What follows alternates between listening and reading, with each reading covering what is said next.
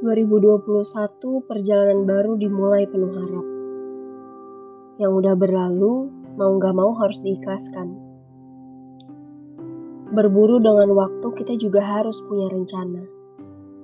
Senang, sedih, susah, mudah, udah siap sedia nunggu kita. Tapi apa yang udah kita siapin?